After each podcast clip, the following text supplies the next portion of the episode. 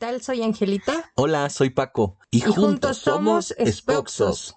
Bienvenidos al tercer capítulo. Comenzaba la segunda mitad de los 90 y las películas infantiles seguían con trazos a lápiz y con muy pocos retoques a computadora, tales como Aladdin, El Rey León, Pato Aventuras, Tom y Jerry la película, y en live action nos traían versiones de Ricky Ricón y Los Picapiedra. A mi corta edad, en 1996 no me esperaba ver una historia original, totalmente digitalizada, de juguetes que tenían una doble vida. Esta semana, la decisión definitiva de maratonear fue impuesta por la verdadera dueña de mis quincenas, y no mi corazón.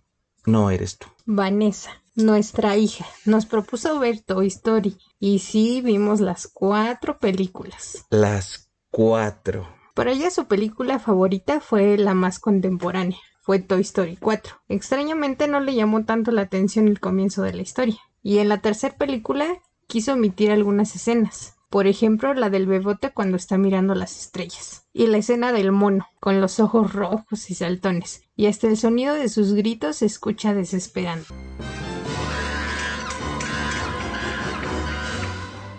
Con sus platillos.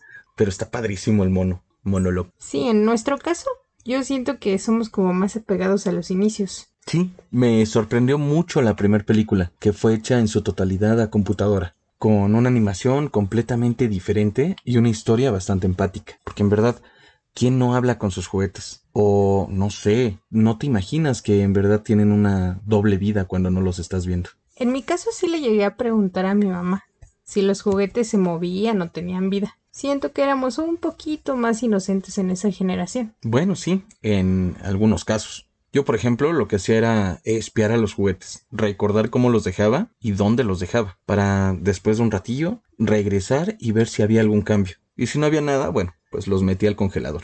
Ay, si no, eras como Sid Pelón.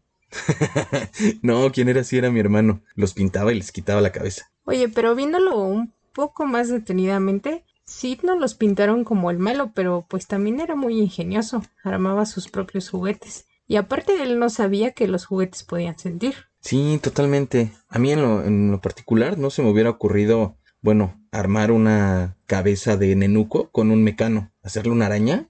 ¡Wow! Está padrísimo. Sí, era bastante, bastante inteligente e ingenioso, ¿no? También tenía mucha influencia ochentera. Ya ves cómo tenía sus pósters de rock and roll hacía interrogatorios al puro estilo de la CIA, según las películas de esa época, y también competía con cualquier judicial de la época, ¿eh? Era como el chico malo, ¿no? Pues en verdad era el chico malo, pero, insisto, era bastante inteligente. Con esta primer película se dispararon las ventas de Hasbro y sacaron del olvido al señor Cara de Papa, quien hasta el momento tiene 68 años de existencia. Es el más viejito, hasta más viejito que Woody. Tiene como la edad de mi suegro, ¿no? Oye, no lo quemes, pobrecito mi papito. en la segunda película vemos un poco de los orígenes de Woody, los programas de los 50 y hasta nos enteramos de que Woody era una herencia familiar, justo cuando el pollo Al se lo roba. En esta continuación, vaya, no sé, creo que se dieron más libertades para incluir a la película. Por ejemplo, referencias como Jurassic Park, Star Wars, y hasta nos enteramos de que el malvado emperador Zorg es el padre de Buzz, coincidentemente en la segunda película como en el Imperio contraataca. Aquí también se nota una amistad mucho más sólida entre Woody y Buzz. Se unen más personajes a la franquicia, más participación femenina como la señora cara de papa, las Barbies y la vaquerita Jessie. Oh, y el oloroso Pete. ¿Tú justificas lo que hizo el gordito bigotón? Yo creo que sí estaba medio amargado, ¿no? Al fin y al cabo, pues nunca tuvo un niño, nunca jugó y siempre se mantuvo en su caja. Qué bueno que terminó con una niña artista. Pero este último personaje es muy parecido a Lotso, porque ambos quieren que se haga todo a su modo y se hacen pasar por buenos y gentiles. Pero Lotso era un imperativo gobernante y Barbie tiene toda la razón. La autoridad se deriva del consentimiento de los gobernados, no aplicada a la fuerza. Aparte, Lotso tenía un esquema piramidal, ¿no? Empiezas jugando rudo con los niños más pequeños y si haces méritos, te vas con los niños más cuidadosos y juegas tranquilo. En fin, Sunnyside era una cárcel para juguetes. Siento que esta película es la más conmovedora para los que crecimos con la historia. Cómo gradualmente te vas olvidando de tus juguetes y el enfoque comienza a ser otro. En el caso de Andy es irse a la universidad. ¿Cómo cambió la vida de los juguetes? ¿Se emocionan? Cuando saben que van a jugar con ellos después de tantos años de haber estado encerrados. La cara de Woody cuando Bonnie comienza a jugar con él nada más demuestra alegría. El conflicto de Woody. Sabe que seguirá con Andy, pero sus amigos estarán encerrados en una cuarentena sin fin en el ático. Como ahorita, el 2020. Cuarentena ilimitada. O hasta que se acaben las pilas. O se aparezcan los fantasmas.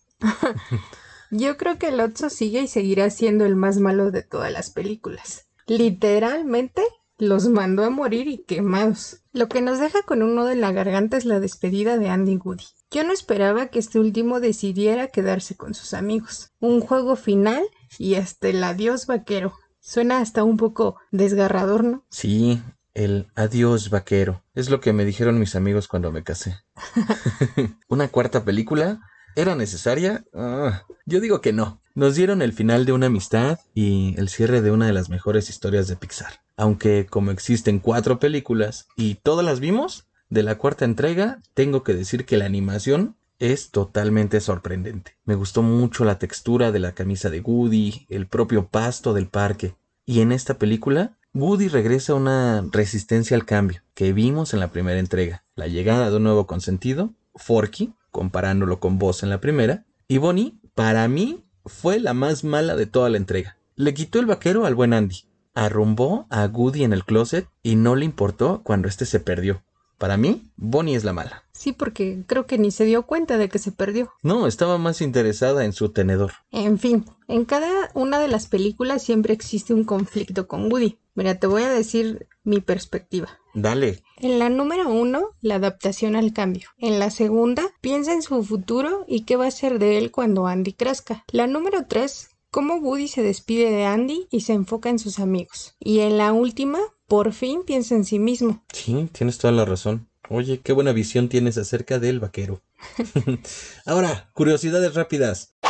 Mattel no quería prestar a Barbie para la primera película, pero en la segunda fueron ellos quienes buscaron a Pixar para agregar a la emblemática muñeca y hasta les dieron libertad de crear una nueva Barbie, la Barbie Guía. Soy la Barbie Guía. Mantengan manos, brazos y accesorios en el interior del auto y no tomen fotografías, porfa. La saga tiene cuatro historias cortas, un especial de Halloween, Toy Story de terror, Vacaciones en Hawái, Fiestasaurus Rex y Perdidos en el Tiempo, un especial de Navidad. Jim Carrey estaba pensado originalmente para ser Buzz Lightyear. Por falta de presupuesto, Tim Allen de Mejorando la Casa fue el elegido. El nombre de la mamá de Andy es Jennifer Davis. La saga tiene referencias de Jurassic Park, Star Trek, Star Wars, El Resplandor y 2001 Odisea del Espacio. Y también el anime Mi vecino Totoro. Uf, sí que tuvimos tarea esta semana, ¿no? Pero valió mucho la pena. ¿Qué veremos la siguiente semana? Dímelo. Dímelo, Booker. Bueno, en lo que nos decidimos, gracias por acompañarnos esta semana. Y con ustedes, Spoxotron. Spoxotron, el robot esposo del mañana, presenta los saludos. Saludos cordiales de Godín a Marlene Zúñiga, quien nos escucha apenas sale el episodio, a Manuel, el destructor de juguetes. Y a Mariana Rubio, la tía de las nuevas generaciones. Recuerden seguirnos y dejarnos sus comentarios en Facebook Spoxos y en Instagram. Como arroba Spoxos. Hasta la próxima semana. Y recuerden amigos, soy papa casada, soy papa casada, soy papa casada.